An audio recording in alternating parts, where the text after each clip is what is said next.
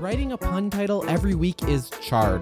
This week, there's new developments on, well, development, and some asking if Edmonton's lost the creative spark. Plus, Edmonton looks to tackle the crisis of homelessness and unsafe neighborhoods in issues that I'm sure no one in the city will conflate. Hi, I'm Troy, I'm Mack. and we're Speaking Municipally.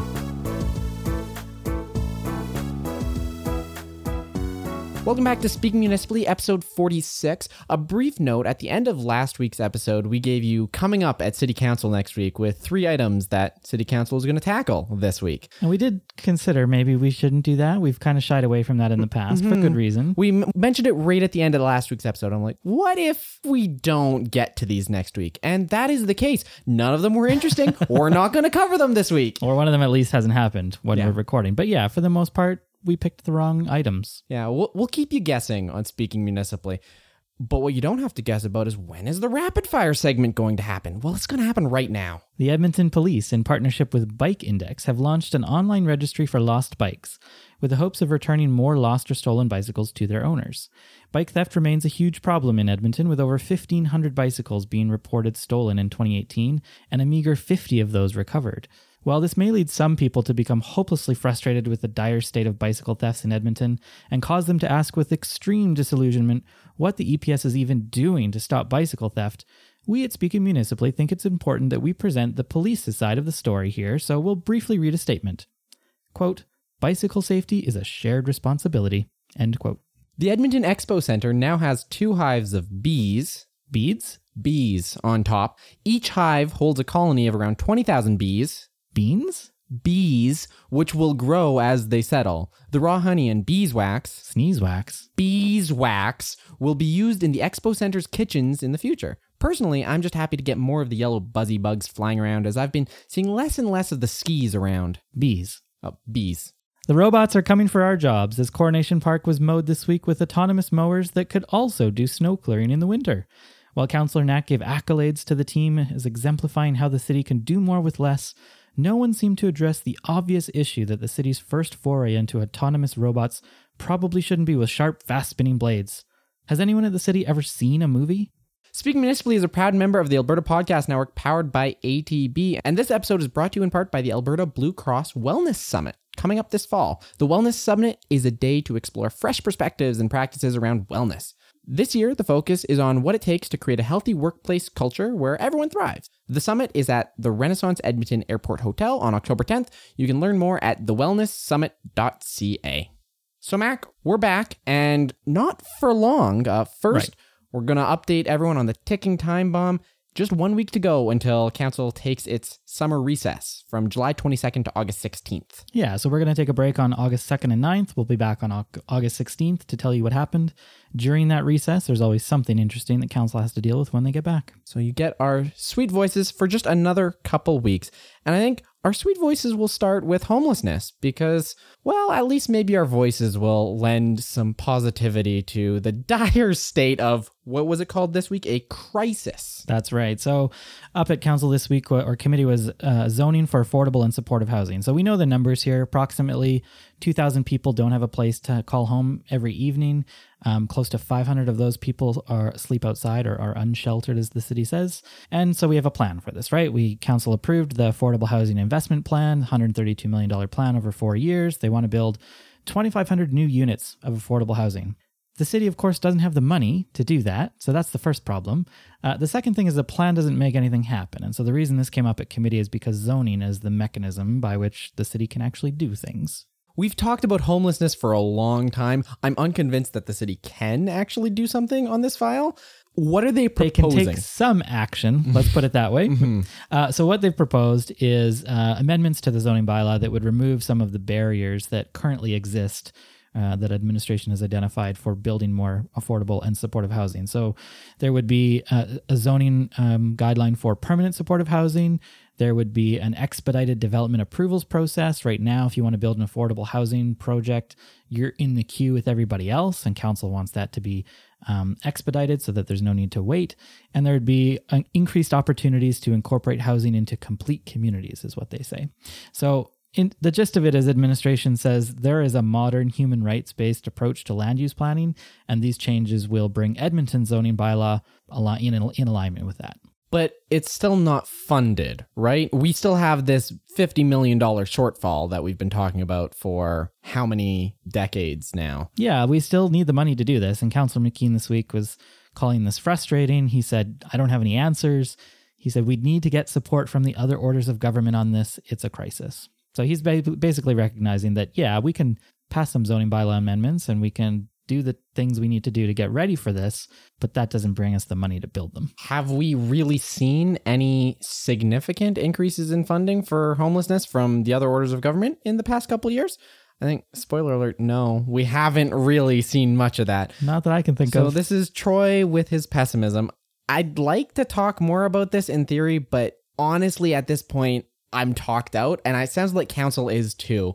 We're coming up on it's the end of 2019 soon. There's going to be another election in 21, and Mayor Don Iveson has campaigned for the better part of this decade on ending homelessness and the strategy for end poverty Edmonton.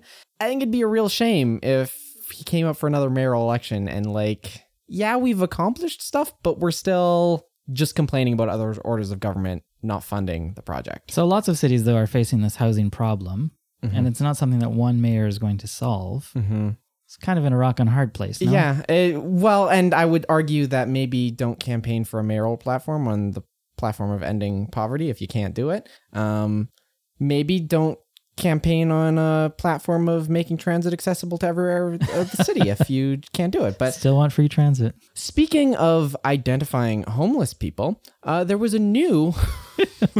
oh, is that a is that a hot take? What a lovely transition. Um, this week there was a new crowdsourced online tool called Safe City Yeg to map safe and unsafe areas of Edmonton. The city of Edmonton put out a little tool hosted by a crowdsourcing platform that allows people to log on, not on their mobile phone. Doesn't work on mobile because that's what you want with a mapping platform. you know, it's 2019. Yeah. It allows people to log on on their desktop computers and mark off a place with like a dot on a map. This place made me feel either safe or unsafe, and then why. The first thing I thought when I heard of this is hey, cool, we're going to have a map that identifies everywhere where an Indigenous person is in Edmonton at any given time. Um, Troy doesn't think this is a good idea. I got that sense in the pre-show. Mm-hmm. Uh, I was surprised. So first of all, maybe you can clarify. So this is actually the city of Edmonton doing this. Yes. So I'm unclear of the development process of this. I had talked with people in the past about what I assumed was this, and they were talking about making a tool that could identify safe and unsafe places with crowdsourcing. And I had told them that it was a bad idea. But those were just people, civic minded Edmontonians. This is official City of Edmonton proper. It's on a City of Edmonton hosted website. It's published by the City of Edmonton. Councillors are extolling the virtues, and apparently Esslinger has been well involved in this process. But this is City of Edmonton proper. And and they paid for this too. They did. The substantially less than the city normally pays for app development. The budget for this project was about $40,000, including development and vendor fees and launch, which likely includes some marketing. So, you know, eh, for a public organization, all right, it's it's not bad. It's not great. I would rather not pay $40,000 for something that we don't need or want, but this is the boat we're sitting in. So you mentioned Councillor Esslinger, and and she said, "What I hear from women often in the city is that they don't feel safe. So it's trying to understand how we build a city that's safe for everyone." That's what she said, kind of in response to why we have this map in the first place. I understand that is what she said. I if we harken back to a couple years ago, there was a City of Edmonton app that was a creepy child's voice played over your phone speakers and told you when you were entering a playground zone. Right. And we had Councillor Esslinger again saying, This is really going to help Edmontonians identify playground zones and slow down. My response to that was, Well, Councillor, you haven't used the app because, sure, in an ideal world, what you're saying is true. This doesn't help us get there. I have the exact same commentary here. Yes, we have gender based violence is a huge problem in Edmonton, catcalling and sexual assault and feelings of unsafe, huge problems in the city of Edmonton. The stats are clear. they need to be tackled. This does not tackle that, and I would argue this exacerbates that problem. It leads potentially to what people are calling unintended consequences, right? As you say, maybe identifying people that you don't like the look of. We have to break it down and think is there any value to this tool? The answer, of course, is no, spoiler alert, but there's many potential facets where this could have value. This tool could potentially be valuable as a research tool. If we're looking to get Edmontonian opinions on where they feel safe and unsafe and what we can do about that, absolutely a data collection mechanism to perform some research on mm-hmm. would be valuable. If you display that information and allow people to browse other people's responses, you have invalidated any research value of your tool whatsoever. If this was submission and not a map, that's one thing. It could be a research tool, but it's not. Yeah. The mayor had a press conference on Wednesday and talked about this and, and basically said some cities turn away and say, we don't want to talk about this because it's awkward or embarrassing. He said in Edmonton, we say not only do we want to talk about it, we actually want to hear from people whose experience has been negative and confront the problem head on. So he's kind of trying to take a positive spin on this, but then city officials basically did say what they plan to do with this, and it's not research. What the city officials have said is they plan to use the data collected, at least quarterly, to identify infrastructure concerns raised and take immediate action, such as the installation of additional lighting or pathways. To which I say, hey, we've got this cool app called 311 that can report missing lighting. Right. At this point, what can you do if someone posts, hey, I was catcalled on this intersection? Right. Uh, these don't include time of day. They don't include who or what. If there was sexual assault occurring, we could report to the police, or we could collect that data in a meaningful way to distribute patrols, again, as a research based mechanism. But what this does, it's the worst of both worlds, where one, you have huge potential for racism and Discrimination. Yeah. If you are at a place with poor people and you are from the suburbs, you're probably going to feel less safe. Whether that's because you're actually feeling unsafe or because you're feeling unfamiliar, what useful data we're going to get out of this tool is nothing, but we're selling this. And that's the problem I have. It's Time Yeg is the city's marketing campaign.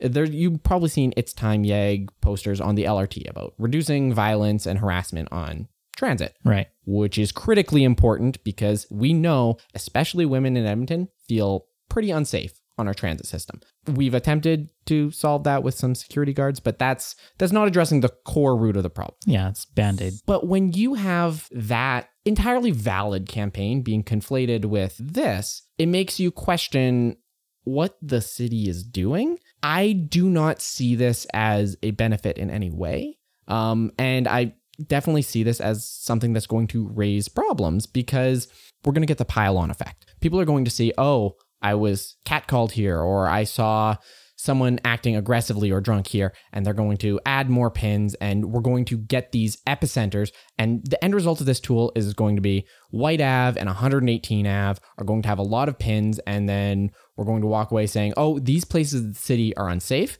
It's important to caution that this map doesn't identify lack of safety, it ide- identifies perception of That's lack right. of safety. Yeah, it's not an actual crime like the city, the the police's crime map or anything like that. This is just somebody's perception, and we all have different perceptions.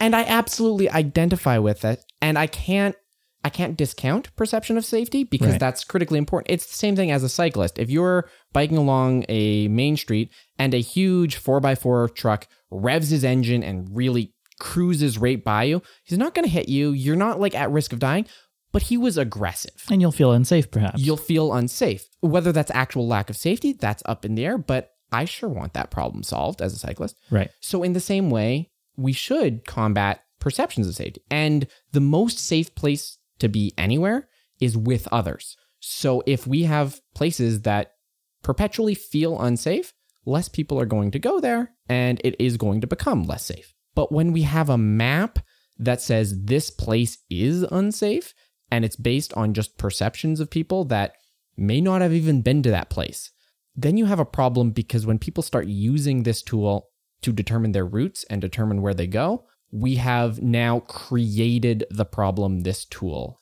is aiming to solve. So the city could have solved this by just not having a map and encouraging people to call 311. The city could have solved this by not doing any of this. This tool provides no forward value whatsoever. We do have tools. Maybe we do make 311 more accessible. Maybe we make a specific cat calling 311. It's a streamlined form where you can log on and say, I Yeah. was harassed at this point at this time. And then it'll submit a 311 ticket and then you'll have enforcement officers from bylaw or EPS follow up with you, but it's using our existing infrastructure. Yeah. Creating this new thing doesn't serve anyone and at worst is probably going to cause more problems. So, those are Troy's thoughts on the map.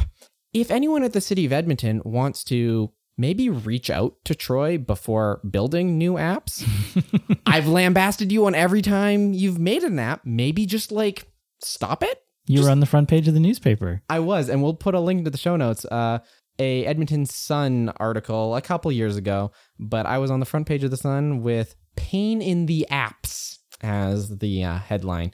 At that point, Dave Loken, former councillor, went on the radio and said, That Troy guy, he's an idiot who just wants attention. So, who's got a podcast now, Dave? Let's move on. Um, we're going to take a hard left turn and talk about development issues. Yeah. Um, Station Point, a very confusingly named development in Edmonton's northeast, has an unclear future. Yeah, so this was in the news this week because uh, this development, which is around the Belvedere LRT station, it was meant to be one of these um, TOD and CRL areas for the city of Edmonton. It's gone into receivership, essentially. So we had planned to build a 112 unit apartment building there uh, called Station Point Village. This project started in October 2016. It's now about 78% complete. It's going to cost another $7 million to finish. Uh, but the, the developer has gone into receivership. So now its future is up in the air. So this is a TOD development that many feel maybe has been doomed from the beginning because of its location. The city forged ahead anyway and tried to make some improvements to that area. And now we'd have left without a development project. Kind of like Century Park, although even worse because there's nothing. Kind literally of like nothing around Belvedere. everywhere on the capital line. Uh, I can think of Northlands as a station that is nothing now because we have an empty Coliseum and an expo center that we don't know what to do with. Parking lot for Eskimo games. Mm, absolutely. Um, we've got Belvedere with Station Point, um, Stadium Station, which has the Muttart area Yes, development. Yes. Um, not at Muttart Station. Um, And then Clareview, of course. There is some stuff at Clareview. yeah, there's a Costco and a Superstore, and I guess a couple apartments. And if you can make it there on foot, the rec center. Mm-hmm. Mm-hmm. The short and skinny of it is TOD in Edmonton is not something we've done well historically. Um, typically, I would say because we're afraid to do TOD properly. We see it even with um, the current stadium station. You have high rise apartments and a rec center right by those high rise apartments, but you can't get Right. from the high rise apartments to the rec center because there's an LRT station in the way. Which will be addressed with this new development, right? They're going to build road, but you're right. Like it's more than just being near an LRT station. Lorne Gunter, not my favorite person in the world, wrote about this uh, this week in the Edmonton Sun. He said, even though the city spent millions of tax dollars on grassy knolls and fancy sidewalks, did they really spend it on grassy knolls? Anyway, uh, developers don't want to build at Station Point because they know what the city will not admit. No one wants to live beside the Belvedere LRT station. So I mentioned in the pre-show that if you agreed with Lorne Gunter on this podcast, I'm going to kick you off as a co-host. but it's sounding like we can almost agree with Lorne Gunter here. Kind of. I mean, I think he's not saying this maybe as clearly as he could, but there's nothing to go to. Just because the housing unit is next to an LRT station doesn't mean that it's going to be a successful TOD project. Um, and that's kind of what you're identifying as well with the stadium station, right? There's housing there, there's a rec center there, there's a, other facilities around, but you can't actually get to them in a walkable, easy way to, to travel, right? So that's a problem. We're talking about TOD, not TAD. It's not transit adjacent development. Exactly. It's transit oriented development. And if the development isn't oriented around accessibility of the transit station and getting people into transit and exploring their city and exploring that development, it's not TOD. Um, and we historically haven't done TOD great. This is a big fear with the Valley Line LRT because we chose low floor LRT as a new alternative, basically because it allows for better TOD. Right. But historically, have we ever done a successful TOD in Edmonton? That that makes me nervous, and that's what we'll have to see as we go forward. And with Edmonton, this isn't an unheard of thing. A lot of our aspirational development ideas tend to fizzle and become a little muted. And Elise wrote a column roughly about that this week. Yeah, she wrote about Station Point, and then in a follow up, she wrote about the exhibition lands redevelopment and the Rossdale plan as well. And she kind of also mentioned the quarters and Blatchford. uh, as I said, Station Point, and she kind of said, you know, we have these plans now for the exhibition lands. We've talked about that on the show before. This two um, LRT station oriented development that they want to do. There's an updated plan now for West Rossdale for the river crossing. It's the third plan they've done there. And she did not mince words talking about these plans. She basically said they're not awful, they're just bland and uninspiring. There's no zing, no spark, no story. Uh, and said maybe this is the best we can do, I guess. Um, she kind of is saying that we shouldn't let these previous failures, Station Point, some people would look at the quarters and say that it's been a bit of a failure as well. Others would say maybe it's not quite done yet. But anyway, she's looking at these and saying the worst lesson we could draw from them is to stop dreaming. We need to be creative with our developments. So she's kind of arguing for we can do the bare minimum on these plans, but we could do much better and have a much more inspiring project in the in the process. So I kind of have two thoughts on that. The first is it kind of ignores how hard that is. I mean, there was a lot of things put forward for the exhibition lands. None of it was well received. One of them was a panopticon of just like a prison development. Uh, sorry, it was a housing development. yeah, exactly.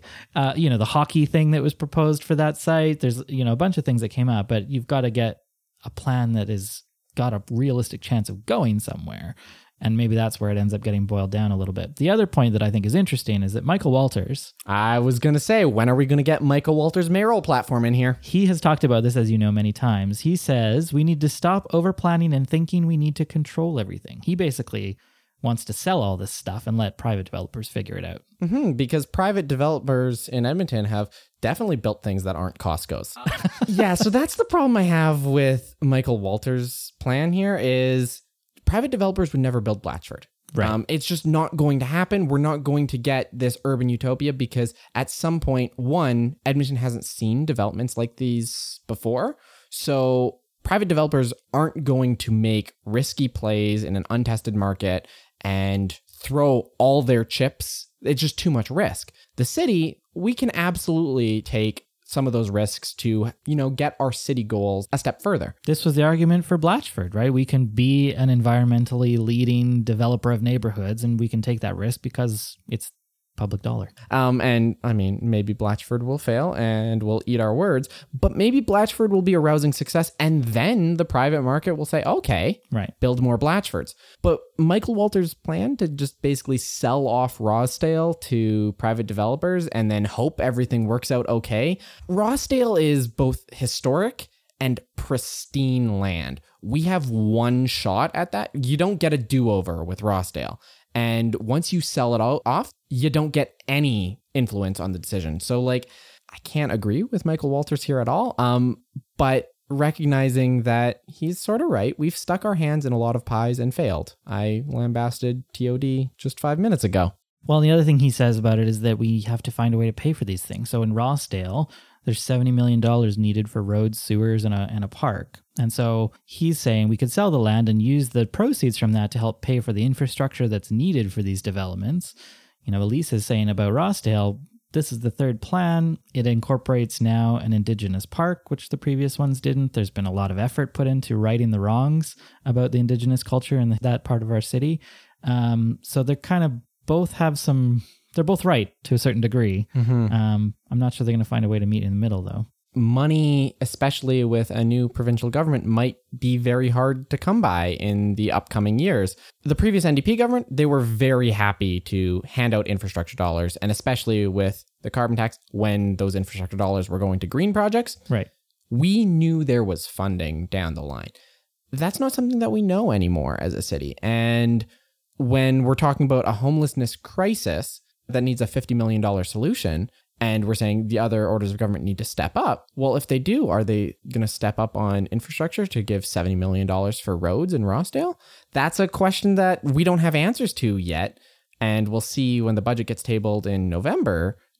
But I would hazard a guess that like money's going to be really tight from other orders of government for the next couple of years. Especially for good old Orange Edmonton, it might have different priorities. Absolutely. Last budget time in the city of Edmonton, even Don Iveson, who has this progressive vision and he wants to invest in infrastructure, he was basically campaigning for a 0% increase, you know, with caveats, but he was very on side with austerity Edmonton.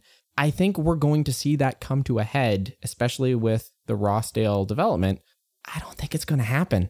I think we're going to have Rossdale be as Rossdale is for another couple decades. We'll find out soon enough. I want to talk briefly about collisions in Edmonton because it's that time of year again. The annual Vision Zero report came out. Mack, did you have any thoughts about the Vision Zero report? Um, no, not really. Uh, the the takeaway that I saw right at the top was virtually the same number as the year before. Yep. That was their lead. I was like, really? That's the way you're going to write this? Because there was some positive stuff, I guess. Severity trended downward. If you actually start to read into the numbers, you can, you can. Troy, Troy shaking his head at me, but you can pull some positives. No, Uh, no. You, you can, and that's what Vision Zero has been doing for years. It's saying we have done nothing, but hey, if we massage this data just correctly, it can appear as if we've been making material change. Uh, okay, all right. Troy recognizes he's being a little bit unfair, and he's going to walk that back a little bit. The Edmonton Vision Zero team has been very exceptional at reducing low hanging fruit traffic collisions. So Yep. things like left turn isolated signals where it's, you know, no left on red and then you get an advanced signal, it's exclusive phase. Those are 99% effective at reducing left turn collisions. Right. And we've installed a lot of those. We would have installed those too if we hadn't adopted Vision Zero. This is par for the course and it's not the radical change that we need to actually eliminate traffic fatalities in Edmonton, which is what Vision Zero is. So this annual report, it's another one of those of oh, okay, there's a couple percentage points decrease in severity and collisions overall are down a little bit, but not too much. And we again have another year where if you're a person walking in Edmonton, the least safe place for you to be is in a marked crosswalk with the right of way. which is insane, but that's the truth. It is a report that, again, the article did it best. It's nothing has changed, um, but we're updating an annual report. I think the thing to watch will be next year's annual report because council may very well this year make sweeping aggressive changes. In January, we might have a 40 kilometer an hour default residential speed limit with 30 in the core. That will be a huge change, and maybe we will see significant changes. Probably not next year's report because lag time and implementation, but I'm optimistic. Am I? Am I though? You don't look very optimistic. I I like to intellectually believe that I'm optimistic, but the pessimism is overtaking my body right now. We get annual reports every year, um, and this one is very much an every year report. The next one we're going to get from the Office of Traffic Safety is a list of priority intersections, which I imagine will look very similar to the previous lists. A final topic, and just briefly, I wanted to talk about Slumtown, a five part investigative podcast from CBC Edmonton. Slumtown. That's a, that's the actual name. That is the actual name. And I haven't listened to the podcast yet. I've heard it's very good and I plan to listen to it and we'll share the journalism love around. Go listen to CBC Edmonton's podcast. I wanted to talk about the name because That's the thing to talk about. Slumtown is an aggressive name and you you sort of had the same thoughts. The very first time I saw that, I was like, wow, that's quite an aggressive name to use your word. I also saw uh, Dave Breakenridge, post media editor, tweeting about this, saying, Can you imagine if the Edmonton Sun had a podcast called Slumtown? I can imagine, and I would lambast them for it. I didn't bat an eye initially, I because this is an issue I've been following. It roughly talks about Carmen Pervez or Abdullah Shah, as he's sometimes known, the slum landlord. Please don't sue us. Uh, the slum landlord on 118th and Alberta Ave in Spruce area, and it's it's talking about problem properties and how they negatively affect the community. right. At least I think so. I haven't listened to it. That's the synopsis. CBC Edmonton is like pretty aggressively taking a crap on like Slumtown. That is Edmonton. We are calling parts of Edmonton a slum in that title. Putting my journalism hat on, this is a great role for an organization like CBC to play, Mm-hmm. right? They have the resources to actually call Shah what you just did Mhm. and deal with the legal consequences of that. They they do have advertisers, but they do have public funding as well. Yeah. So they can take the aggressive play and if advertisers aren't necessarily comfortable with that, well, it's not now we have to fire 10 or 12 journalists. It's okay, well, we've done something right because we made some people mad. You should comfort the afflicted and afflict the comfortable. That's one of the things about journalism. Wow, look at you with journalism experience on the other side of the table. I just read a lot. Oh, and maybe what you could do is pay for this podcast by reading off an ad. I could do that. Unit B is a multi company co working space focused on helping people pursue their passions and making Edmonton its creative best. Besides desks and offices, Unit B offers members access to its podcasting studio, which we have used, and meeting spaces as well as a kitchen, Wi Fi, and all the usual amenities. It's located on my street. I can call it that, right? 104th Street downtown. It's in the historic McKenney building, close to everything downtown. You can book a tour at unitb.ca. And we also wanted to say thanks to Unit B for giving us a shout out on Twitter. Yeah, they said, looking for insight that isn't normally in the news? Speaking Municipally is a podcast worth subscribing to. And you, dear listener, should subscribe where, wherever podcasts are sold. Because, like, we look at the stats for this podcast, and a good, like, 35% of you listen in a desktop browser on the website every week. If this is you, can you like send me an email or a tweet? I want to get in your head. Are you like at work listening? I want to know what's your podcast workflow? Because I mean, I just have my podcast app, and like when I'm biking, I'll listen to a podcast. But are you guys every week like navigating to speakingmunicipally.taprootedmonton.ca? Check out our website to browse the podcast In a desktop browser. in Maybe a desktop browser. maybe that map is not so crazy after all. Um, reach out to me on Twitter and or email. Um, until next week, I'm Troy, I'm Mack. and we're Speaking municipally.